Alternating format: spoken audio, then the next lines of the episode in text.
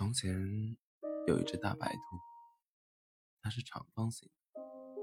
它一直以为自己是一只畸形的兔子，所以很自卑。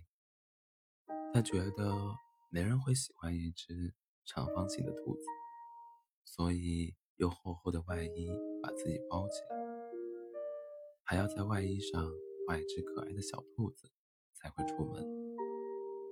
可是就算是这样，也没有人搭理它。他变得更自卑了。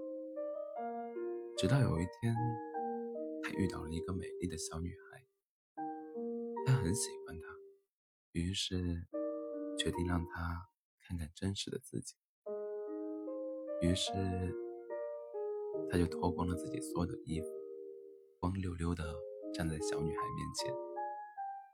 当他羞涩的低着头时，却不经意间发现了小姑娘。露出了惊喜的笑容。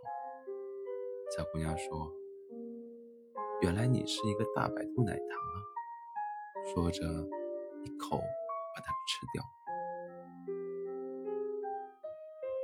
晚安。